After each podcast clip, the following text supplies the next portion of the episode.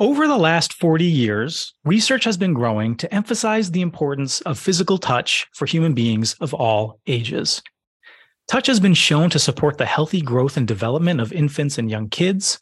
And as adults, studies show that physical platonic touch lowers blood pressure, reduces stress hormones like cortisol, increases feel good hormones like oxytocin, and much more.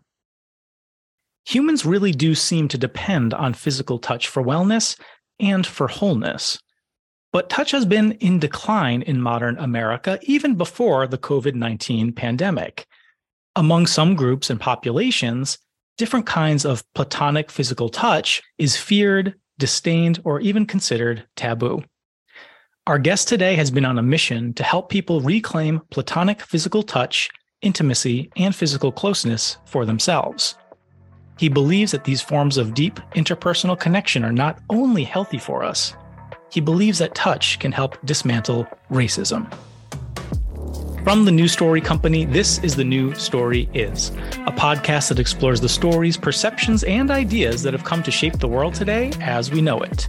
Along the way, we speak to talented guests who are championing the news stories that may shape our collective future for the good. I'm Dave Ursillo.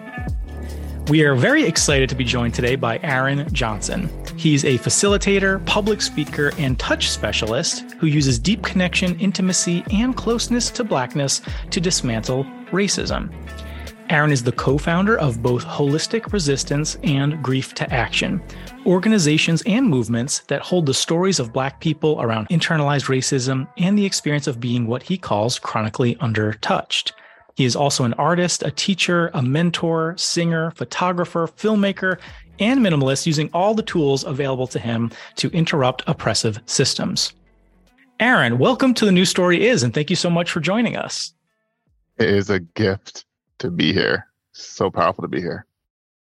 So, Aaron, you describe yourself as a touch specialist, and I'd love to start by asking you quite simply what is a touch specialist? What do you do? And maybe you could tell us a little bit more as well about how you came to find yourself focusing as you do today on touch. I so appreciate that. I think one of the first steps of being a touch specialist is to broaden the idea of touch. I think it's uh, kind of the experience I had when I first um, heard the idea of being an artist I thought of being an artist as someone that paints on a you know a canvas. And I remember the first time I went to CalArts and I saw performance art, installation art. I saw all these ways of art that's expansive. Think touch is the same way. A touch specialist is not just hands on another skin. That's very important, and it's true that is touch. But touch specialist looks at the entire environment, looks at the earth, your feet, the animals around you, um, the energy around you. Touch specialist assess the entire environment and tries to create a space that's safer for a human being to be a human being. And it's kind of shocking with all the convenience, how many times convenience just kind of chips away at some of our human um, uh, needs. Um, so there's often like, as we make progress, you know, vehicles or computers or anything else, these are all amazing technologies, but oftentimes they're at the cost of our touch, of our human experience. And so a touch specialist is someone that slows down their reality just enough or even a lot in some cases to support us remembering what it means to be human and to be connected to other humans. And so a touch specialist that is focused on anti-racism or from that lens is takes that awareness that some folks are targeted more so than others um, to eliminate this piece around touch, which can activate a lot of other pieces of uh, putting them at risk. And so a touch specialist is really kind of, in, in so many words, a kind of probably more accurately as an artist, as a person that looks, stays creative, and, and stays emergent in their practice of reaching for other human beings.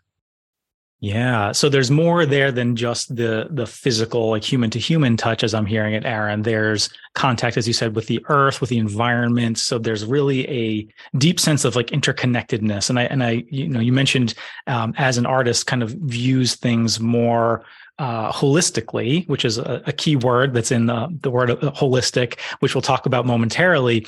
But uh, what I'm sensing is that there's a lot of um, energetic kind of like weaving, observing, and connections that are being made to how life and and quality of life and you, I think you even mentioned conveniences, um, maybe disconnecting us from connection to things that are very natural and inherent to the human experience that maybe we don't get to have as ordinarily uh, as we should. Uh, uh, something that you do, I know, is is connecting like feet to to the earth itself, um, and and the importance and the the power of that for people who maybe don't experience it at all or or as often as as human beings have historically. So it sounds. Uh, would you say that there's a real interconnectedness to the ways in which you're trying to help people touch and be touched, both literally but also uh, figuratively and and holistically. Completely. I think that if we only focus on one hand holding the human hand, which is important exclusively, say, okay, now your touch plan is complete. I feel like that's a, a big miss for someone that's really trying to find ground and trying to find healing that human beings are meant to touch other human beings. And we're meant to touch a whole lot of other things on this planet that helps us ground in. So it's making sure we have a more just observation of what we actually what actually works in our nervous system. Yeah. So if we could, let's talk about the the physical platonic touch. I'm I'm really interested mm-hmm. in that, and I think mm-hmm. for a lot of us, it's actually a very foreign and maybe unsettling idea to be in physical contact with other people. Maybe um, whether it's like family members or friends or colleagues or even you know goodness forbid a, a stranger someone you just met yeah. and and physically yeah platonically, consensually touching them. Um, uh, you know, maybe some of our listeners just kind of like got a shiver and reached for the hand sanitizer in this, you know, COVID nineteen era in which we're living. But it's yes. very, it's very important and it really matters. So, could you tell us about, first of all, I guess, what is what is platonic touch? Is it just non-sexual, consensual physical contact? and maybe some of the forms of touch that you use in groups and then we'll talk a little bit about like the what you've witnessed in terms of the importance of these practices for people I, I so appreciate that. So one of the things I find around touch that is somewhat limiting is the idea of like there's platonic and there's non-platonic. And mm. that's true. That's kind of the, the container we've been given, but there's probably like a, a hundred variants in between you know, platonic and non-platonic that we can kind of progressively get closer, closer to sensual. And there's times where today, rubbing my tips of my fingers is platonic, and tomorrow it might be more arousing for a variety of reasons, depending on who is, positionality, where I'm at, emotion. So we got to understand that I think this is a very fluent and interactive and a practice that takes some attention. So we can't just say every time you hold my hand, it's always platonic. But we want to name is that it's really about being in our bodies and going, wow, platonic touch today for me is right? And what is that yeah. for me right now? And i get to i get to define it. It's not necessarily like just always the environment around me, like uh, my teacher or my environment. Says that's not platonic. Well for me it actually might be right? So in the context of just redefining this idea of platonic and non-platonic or sensual or not sensual is something that feels um just i want to name that kind of as a nest to build this conversation is like we're going to be playing around with some of those like um binaries a bit just because i think when we start to engage with folks in their healing journey there's a lot of nuances that come up. But in the context of of, of building a touch plan, and what we call building a comprehensive touch plan, we want to talk about um, trauma stories. These are, are big trauma stories or, or, or, small trauma stories. And trauma stories also can be a kind of a cultural trauma story. So if you come in a very conservative Christian home like I was raised in, um, any kind of touch, um, any kind of sensuality was looked at as almost like you're just about to go to hell forever. So in that become in that context, it's, it's really it kind of built up this way of like touch was associated with like dying and going to hell forever. And so there's a level of of healing and reclaiming and just noticing um, what stories we're already holding around touch. Another piece is to consider is positionality. I say positionality is more of our language we use in holistic resistance in, in our communities. Is that if I'm a black male, right, as much as the Christians will say if you do too much touch, you can go to hell in certain conservative groups, Hollywood also says, as a black straight male, there's certain kind of tender touch I cannot participate in. It, it almost is like, it's almost like if I'm more aggressive in my sexual nature, that that's actually more platonic in a sense of less normalized. If I'm tender, softly touching, that's almost like, um, will even be almost as a radical or unappropriate unappropriate. Mm. So when I talk about touch, just particularly in the United States, I really have to track the profound messaging that I have received that I see happening around our culturally. And so for me, I look at um, platonic touch as a self-defined practice that one almost has to heal, practice, heal, practice because the United States is so effective at, at, at hurting us around being human, especially around touch with each other. And so for me, I think it's that kind of rhythm of really tracking go, this is platonic, but this is also some healing to do around it because I've been so skewed oftentimes in this very effective propaganda culture to just be thinking that this is like so, so, so like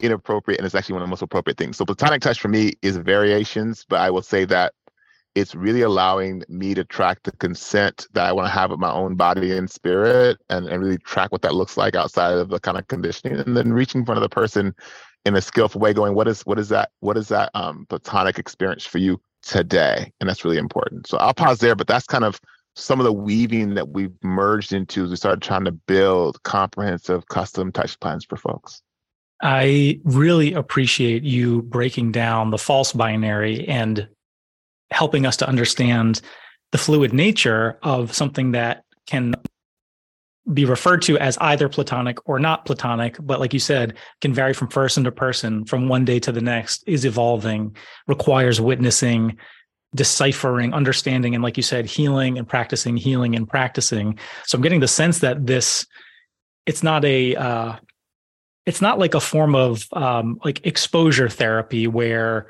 you're kind of forcing people in a room to hold hands with one another and sing kumbaya and you know we are the children and and everything will be okay.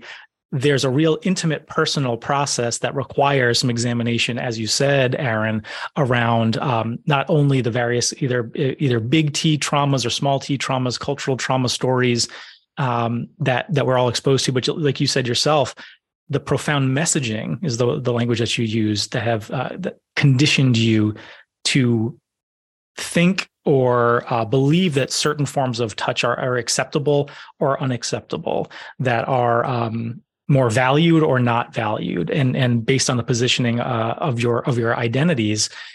You started to mention that um, your organization, Holistic Resistance, which is a Black led organization and a movement that you co founded, which believes that ending oppression and healing the trauma of oppression is a holistic practice. And I found this to be really interesting. I heard you starting to allude to it earlier, but the, the, the mission statement, if you will, of holistic resistance says, we are holistically oppressed and therefore we must holistically resist.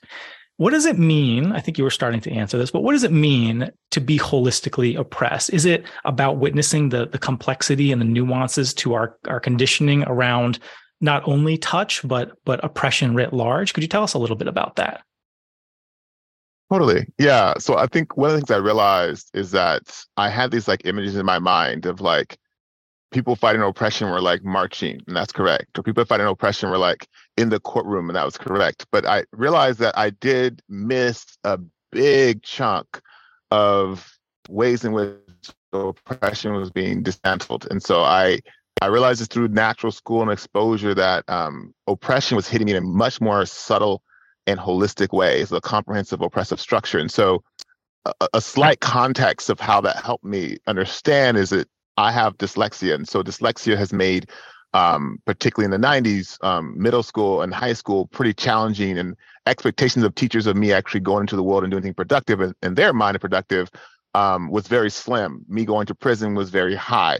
And I say that because the classroom, which I have a lot of education in my family, I appreciate the the labor of teachers. I work with them often, is an environment where sometimes it feels like we're here to help you. It feels like it's a safe place, but it's all these levels of oppressive practices, of lack of, of of of freedom for your mind to move that are just in the air as normalized. And so when we talk about oppression, we look at those key places. And a good example of like tracking, well, how is oppression holistic? Well, I look at some of the basic human needs as a as a human, and I look at how effective the United States has kind of really just tracked some some levels of of oppression. Housing, right? We do a soft Google search, not even hard, you'll see a comprehensive effort for land ownership and housing constantly being eroded out from under, specifically targeted to Black bodied people, right? And so we look at these strategic, effective ways that um, communities and houses have been defunded or limited of resources that were were um, willfully given to other folks, particularly white folks in the United States.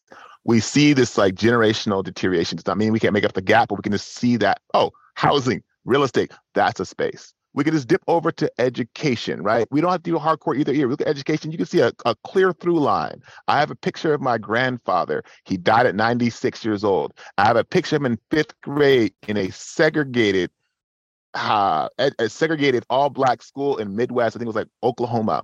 Now, I want to say that I could see how they were disfunded, how the teacher, the principal, the shelf, everything was all in one. They didn't have a whole lot of access to education. So the parallel universe is that next to them, someone else's grandfather had a school that had 10 times the resources, more support. Doesn't mean that all the schools were underfunded at that time, but I would guarantee you my grandfather was, and many of the black folks were. So education is a space where we see this kind of cohesive space where, where black folks are oftentimes just targeted in that way. And then I was dropping to more of the the kind of um the uh, the uh, emotional, powerful propaganda, cinematography, cinematography. I love films. I love documentaries, and in that context, when I start studying films, I start looking at the stories that are able to go into the world and kind of shape our perspective of ourselves and how powerful those cinematography, those films are. And I say that not lightly, but I I, I have a workshop, and this kind of emphasizes a lot of of of how powerful the holistic oppressive can be. And when I say, you know, if I just say two black men, cis black men, sit down, and one holds his hand out, another one holds it, and the one that starts to share his heart, just a, a, a tender experience, and, and, while holding the hand of another black man, these are just black men just listening to each other, and the other black man is just simply listening, and, and, and maybe one begins to cry and one just listens. That is not a radical behavior. He didn't grow horns, he didn't fly away, he didn't chop his head off. He simply held another black man's hand and gave him attention for a couple of minutes. As as simple as that is, it's ungoogleable. It's ungoogleable. You can't mm. find a three minute clip of that video. I didn't. And now, if I say to you, um, how hard would we find a black man shooting another black man to death? How hard would be some black man dying slowly in public on camera? That's Googleable. I mean, not only Googleable, there are hundreds of videos available. Now, one is very much inhumane in so many ways to see someone mm. die slowly and to see, but the one that's humane, right? The one that's the, the simple act of being close to each other should be Googleable. The, the theory is that everything's Googleable, right? I think a young man back yeah. in the day, like 10 years ago, Googled how to make an atomic weapon on Google. But how in the world it's hard to find uh, human activities people because it's boring. I don't think it's that boring. Every time I do it in public, people get shook. So I don't think it's that boring. So the idea is that there's a specific reason why simple human these brothers aren't nude. They're not rubbing oil on each other. They're simply listening to each other. Why is that ungoogleable? That is how that's, that's how holistic oppression can pressure you. Is that normal behavior that's humane becomes almost radical almost because inappropriate. And so holistically oppressing someone, is you it's not that's not on billboards, that's in the air. It's expected. It's expected. And so for me, when I look at the context of holistically oppressed, it's that culture environment. No one, no one ever said to me, don't you ever go into public and thoughtfully hold another black man's hand and listen to him thoughtfully. And don't you ever not cry. They did it in all little pieces. They attack the tears with little pieces. They attach masculinity with little pieces. They don't, by the time it's all assembled, holistically mm. assembled in your body, you don't even realize you have no attention to actually listen to another black man and, and, and just be with him or another man. I know a lot of men are like, I'm not even black, and that's freaking me out right now. I agree. But you look at the kind of propaganda machine that we have targeted to us from MTV all the way now to TikTok is a through line. We have a couple interruptions. We got Prince and we got Dennis Rodman. We got a couple of guys that interrupted it a little bit. These mm. were guys radical, unstable. No, Dennis Rodman was just like 20 years ahead of his time. If he started mm-hmm. today, they'd be like, "Oh my goodness, I'm watching NBA now." You know what I mean? So I, I say it's because it, it, these behaviors are not normalized and not disrupted unless someone slows down and says, "Wait a minute, I'm a human." He's a human. And what's also interesting, I'll say, I'll, I'll land here. I also say it's also powerful to notice when you leave the United States and you go to the rest of the world, men holding hands, walking, touching is common. It is common. It is not even, it's like it's a silly thing to even feel feelings about it. So I just want to yeah. name that this is not exclusively to America, but America is, is in the front of the list here. So I realize that this might feel different for folks that are not in the United States, but in the United States, in the bubble I live in, it's amazing how this trauma story plays out at getting up creative. So that's, that's that's how holistic could show how holistic oppression could show up. It, it, it comes up in pieces and assembles itself in our hearts. That'll be a, a good mm. summation of it.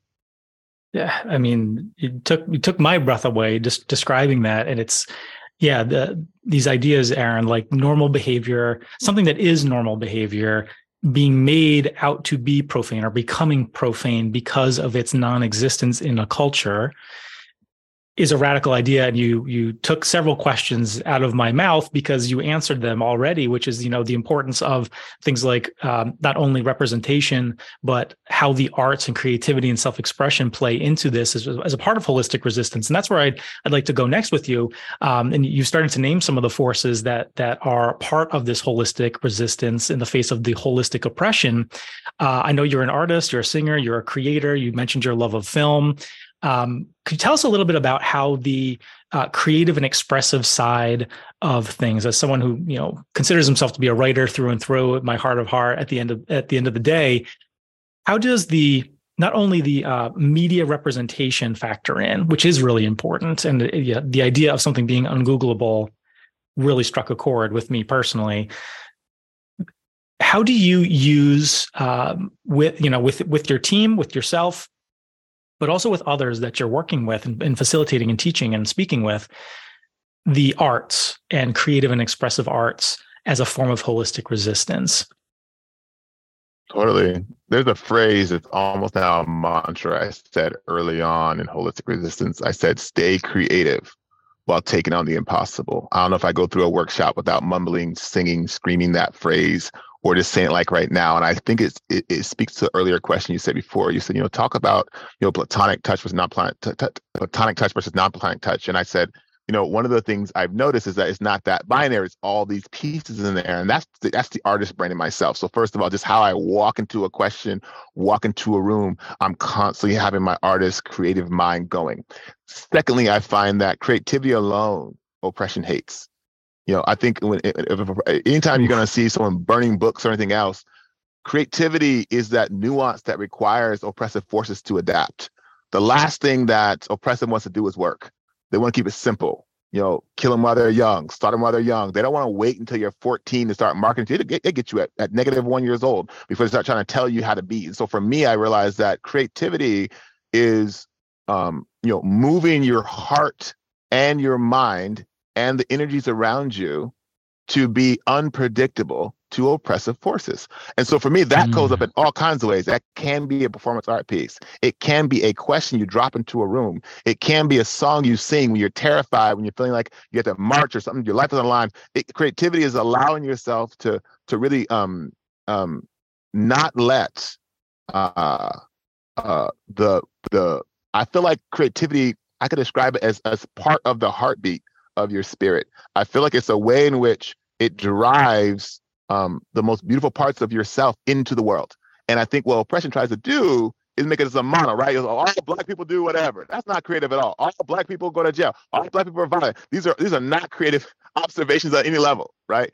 But that's kind of how we know oppression's there. Creativity shows up because we want to see this individual in front of me right now. We want to see this individual in front of me right now. That's creativity. That's the artist. And so as a photographer, I love taking pictures, but really I love people, right? I love taking pictures of people. Like 90% of my photography when I was doing it full time was of people. When I make films, it is about people. When I make art, it is about people. No surprise, this brother's into people. I love people. They're interesting. Dogs are great. I raise chickens. I raise ducks. I raise turkeys amazing beings. I even eat some of them. I eat meat. I understand. I love a lot of things that are living and are in the process of dying. I love plants. I love trees and people. People are, are really important to me. And so for me, when I look at creativity, I look at creativity as a, as, for me, is a way to help people interact, dismantle systems that make it hard for us to interact and see each other, and I love film. If there's a video or film, that's one of the most powerful mediums I, I use right now. But I, I love writing as well. I, I have even my dyslexia. I have a journal and journal and journal. People maybe struggle to read it, but I can read it. I love it. I think most of the important things happen in my journal. This morning I woke up at five o'clock writing. So for me, I think it's so important that um, loving. There's a lot of things that are are painful about CalArts, but one thing I love about CalArts is that it, where I graduated is it allowed me to look at creativity more dynamically than I ever have in my entire life, and I really appreciate them for that. So for me, I don't know if I could even be in a place of resistance effectively if creativity wasn't foundationally a part of it. And I remember I had a professor, I'll land here, a professor that said, Aaron, you're doing too much. You're a singer, you're a photographer, you're a filmmaker. You just got to figure out where your lane is. Right. And I never forget this black artist. I was in graduation and, and kind of we're going to all these special artists, and that artist was uh, I loved him. Good people. So at the same time, he wasn't seeing me as an artist. And I remember this this black artist. I can't remember his last name was Green. He's a pretty famous artist in Los Angeles. And I sat at his table, kind of a little bit like ah, we're going around all these artists getting our kind of interview. And he says, and I kind of just kind of mumbled something. He, I, this guy said to me, he was, "Oh, oh, Aaron, you don't gotta stop, but don't listen to people that have half the amount of talent you have. Just don't listen to them, right? You can be an artist, you can be a facilitator, you can be a speaker. He said, what's important is you track your energy, Aaron but don't smother your magic. Just track your energy. And I was like, okay, I'm walking away. Thank you. But I appreciate his voice because if I would have listened to that professor uh, uh, uh, before him that was like, Aaron, you got to be the singer. Be the singer. Aaron, you got to be the photographer. Be the photographer. And it, what he was missing, he, he was trying to get to the point of like, don't overwhelm yourself and burn out and be like, not good at any of those things. But I think the other artists did a good job of it's your energy track your energy. And that is kind of the core force that feeds everything. And that was some of the best advice I've gotten. It's been almost it's almost 20 years, almost 20 years since that conversation. And I'm so glad that my my my bio reflects that thinking. So for me, creativity um, is foundational. It's upfront, but it's also subtle in the background of holistic resistance. Yeah, and uh, the the point that is driven home for me, Aaron, among the many that you've just made, is there's some comfort that other people seem to have in being able to assign one label onto another person, whether they're an artist or not.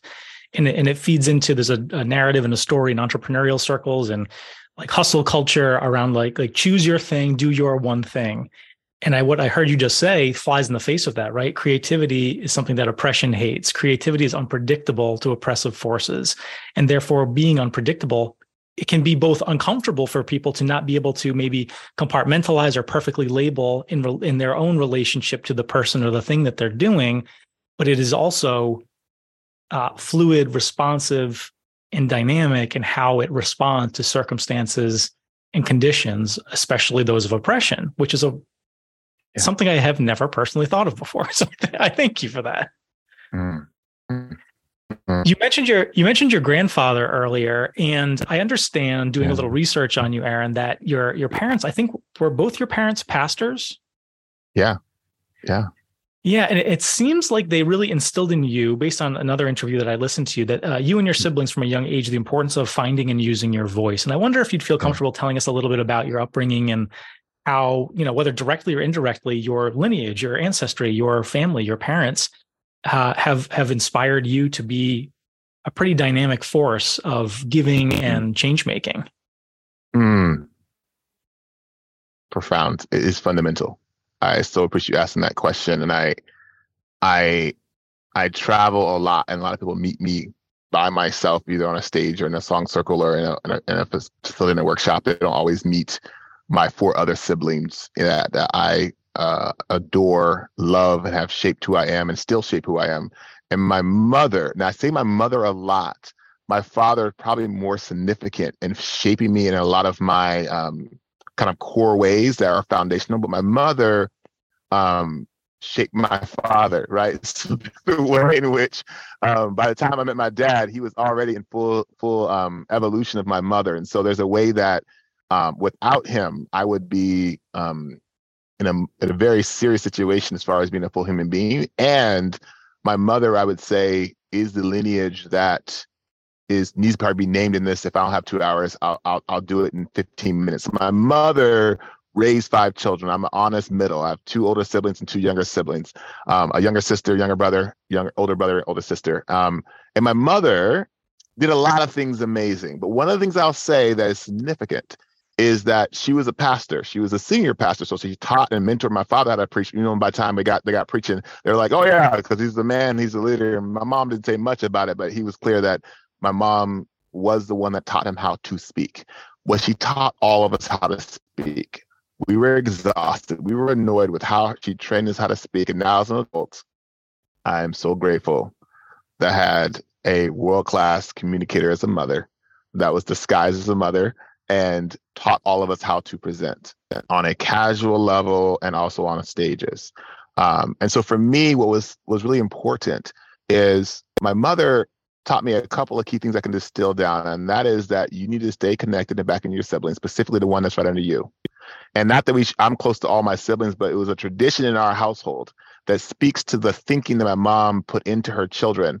Is that when a child came home. So I had a little sister under me named Lilia. She's the one that's right under me. When Lilia came home from the hospital, just came born, my mom just had a baby. She comes in to her living room and she says, I need you to come in, come in, come in my room. I go in her room and it's just me and Lilia and her. And she says, This is Lilia. This is your little sister. And for as long as you are living, you support her, you back her. This is your responsibility to support. And she will support you too, but your responsibility, I want you to know right now, this is day three or day four, whatever she got. It starts now. And I'm like young. I mean, I'm like, I'm I'm 40, so my sister is like three. I'm like five, right? I'm I'm I'm not that old. But I'm very clear. And I remember my mom's hilarious. My mom's conservative. I've been watching. I was watching her take care of my of my responsibilities. So she's nursing and she's tending to my. And I remember one day I came and I said, I'm upset. She's like, why are you upset? I said, because I want to nurse my sister. And my mom was like, oh, honey, you can't nurse. You can't nurse your child. How are you going to do it? Just kind of play my. And I looked at my navel, like right here. I got nurse around my navel. And I say that because that's just in my brain, in my little young mind, as I was down to back my sister. Now I'm 40. I'm still down to back my sister. What I mean by that, what does that mean philosophically? Is my mom wanted us to be close to each other, not be confused about the first folk we learn how to back and what it means to back other black folks, what it means to back your family, what does it mean to disrupt the internalized material that siblings will fight over siblings, fight each other, and attention that we can give attention to each other. Mm. That we are our own best medicine as a family. And so mm. we sang together, we traveled together, we sang in prisons together, we sang, you know, and, and I remember we sang we sang uh, in a parking lot at Denny's in uh, Payson, Arizona, at like one o'clock in the morning. And I remember that moment. This is the kind of speaks to my mom's like I don't know, it's like magic hand that she has. as many magical things she does. Is I remember five of siblings. There's a group called Five Aces. If you ever want to find some vintage Five Aces, you can get these videos. But we're out at one o'clock in the morning, and we had a dear friend of ours came that see us. Somehow, sometimes they can meet us. I don't know why we're at one o'clock in the morning at Denny's. She came out and she was like, "Oh, children sing for her." We're like, mommy, come on. I'm like, I'm like a senior in high school. Like, I'm, I'm too old for this. Like, and I had older siblings, and we sang, and we it was beautiful. It ended up really great. We sang for her in the parking lot, and we sang, and then she used to sing one more song, sing one more song, and then a truck pulls up. Right, this truck pulls up, and the guy comes up and goes, "I was about to go do some harm to somebody, and I parked in the parking lot before I went and did that, and I heard you all singing, and I'm going home. I'm not gonna do what I was gonna go do." And he drives away. And my mom doesn't lose a beat. She's like, that's why you listen to me. You gotta sing. You don't like you sing. You don't know who's listening. But that's not just a lesson. That's just a magic in which she wants to move into the world with, with, with her family, with her children. She's like, bring the magic. One o'clock in the morning. Bring the magic. If it's no one's looking, march in your living room doing your magic. No one got to see it, but the world will actually notice over time. And so for me, that is my mother. And I'll say in, in landing my mother is that she is one of the folks that is determined for me never to give up, even when everyone else says it's impossible.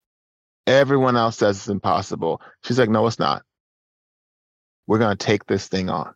I know you have dyslexia, Aaron. I know you're struggling in school. I know this thing in juvenile delinquent. I know all maybe your peer groups in the same category might be going to jail one at a time, but you're not. You're not. And this is why and this is how we're gonna get there. And that was my mother's energy. And so i just really appreciate if we had 10 more hours i could talk about 10 more hours of stories of ways in which she interrupted the impossible for me. But there's no way that if i go on a stage if i go in a space that my mother my siblings are energetically right there. It's never one of me and she's a perfect example of that. I didn't have the words holistic resistance or any language I had back in the day, but that she, she's an embodiment of that. Um, and I, I was just at a, a, a concert meditation um, in February this year, and I just said exactly that on the record. It's so good to say with most of my siblings standing next to me, uh, sitting next to me in that share. It means so much. anyone that studies holistic resistance, grief to action, unrested labor, um, the Cut Project, it comes from a very similar source. A little dusty town called Phelan in Southern California, and a mother that said, "I'm raising these five children. I'm loving these five children," and they fill her hands. They feel her voice every time they interact with any five of us or echoes of our work. It's echoing, and I feel it. And that's my mother. Um, that's my mother. If we have more time, I'll talk about my dad, but I would say my dad is foundationally important. But for, for time's sake, I'll breathe there because it's so important to note the shaping of my heart, which I'm really paying attention to right now in my 40s, going into my 41st birthday next uh, month. I'm feeling this like deep observation of how was I shaped? How was I shaped? Mm. It's like a morning meditation which I ask myself. I hold a clay ball that I shape with my hands every morning and I go, how was I shaped? and that comes from my analysis of my family. So it's a whole lot there. For the sake of time, I'll, I'll breathe.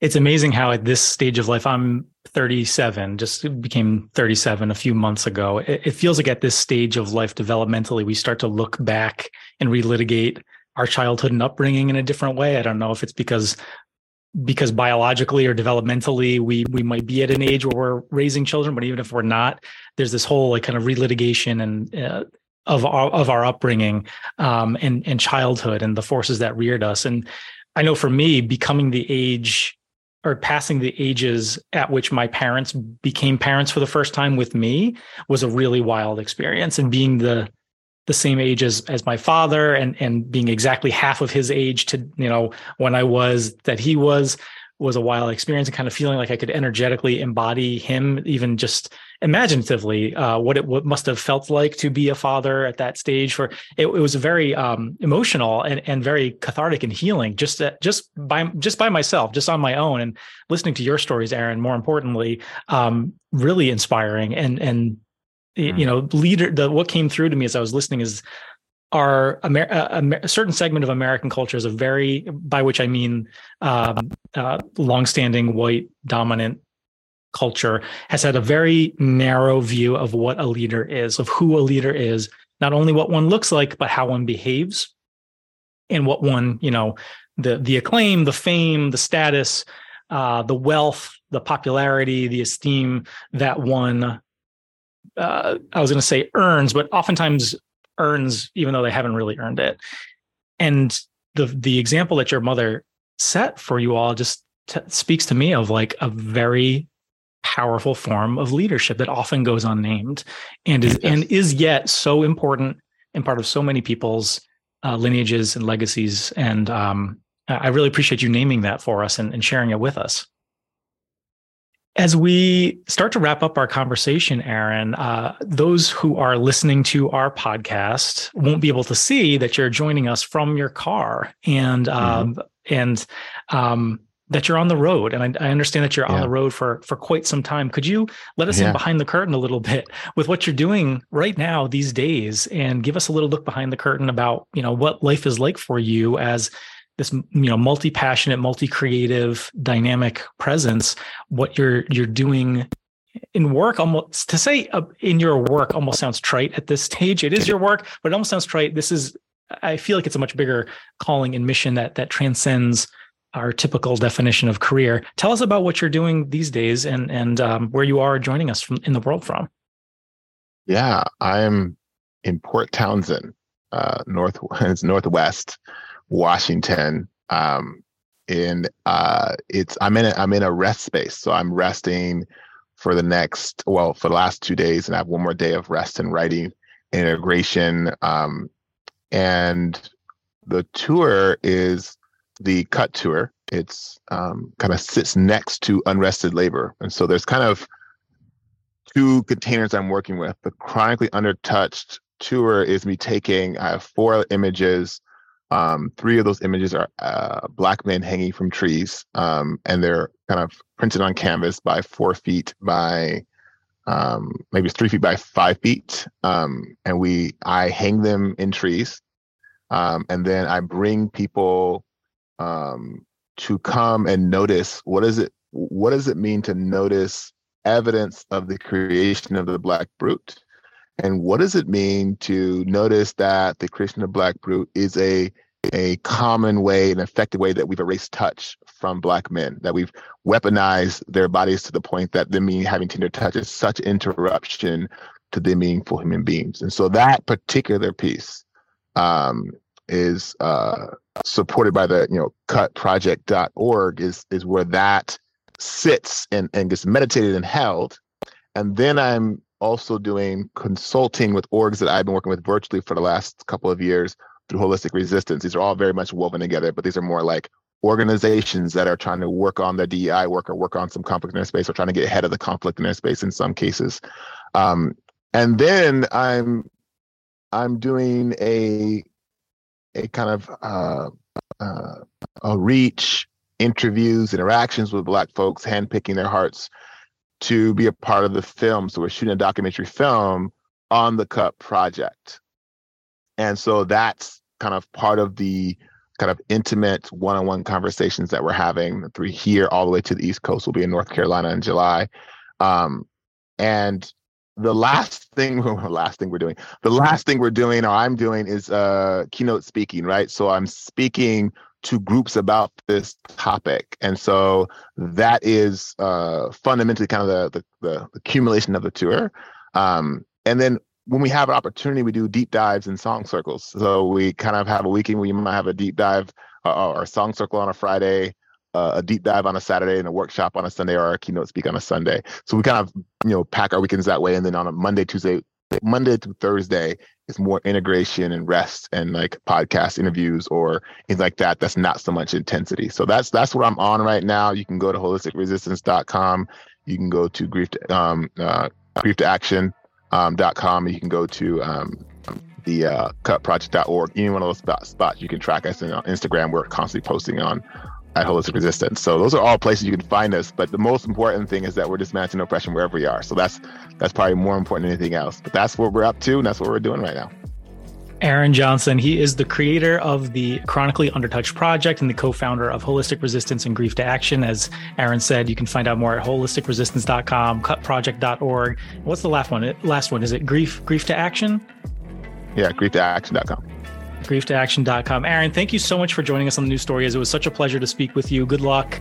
Uh, take good care and can't wait to, to follow along and, and see where the journey takes you next. It's an honor. Thank you so much. Thank you for listening to this episode of The New Story Is. We hope you enjoyed what you heard today. You can always find us at thenewstory.is, including our full back catalog of interviews from throughout the year leave us a rating and review wherever you listen to your podcast, especially to Apple Podcasts and Spotify. It goes a long way in helping us find and share our work with new listeners. Until soon, dear listener, keep storying on. We'll speak to you soon. Bye for now.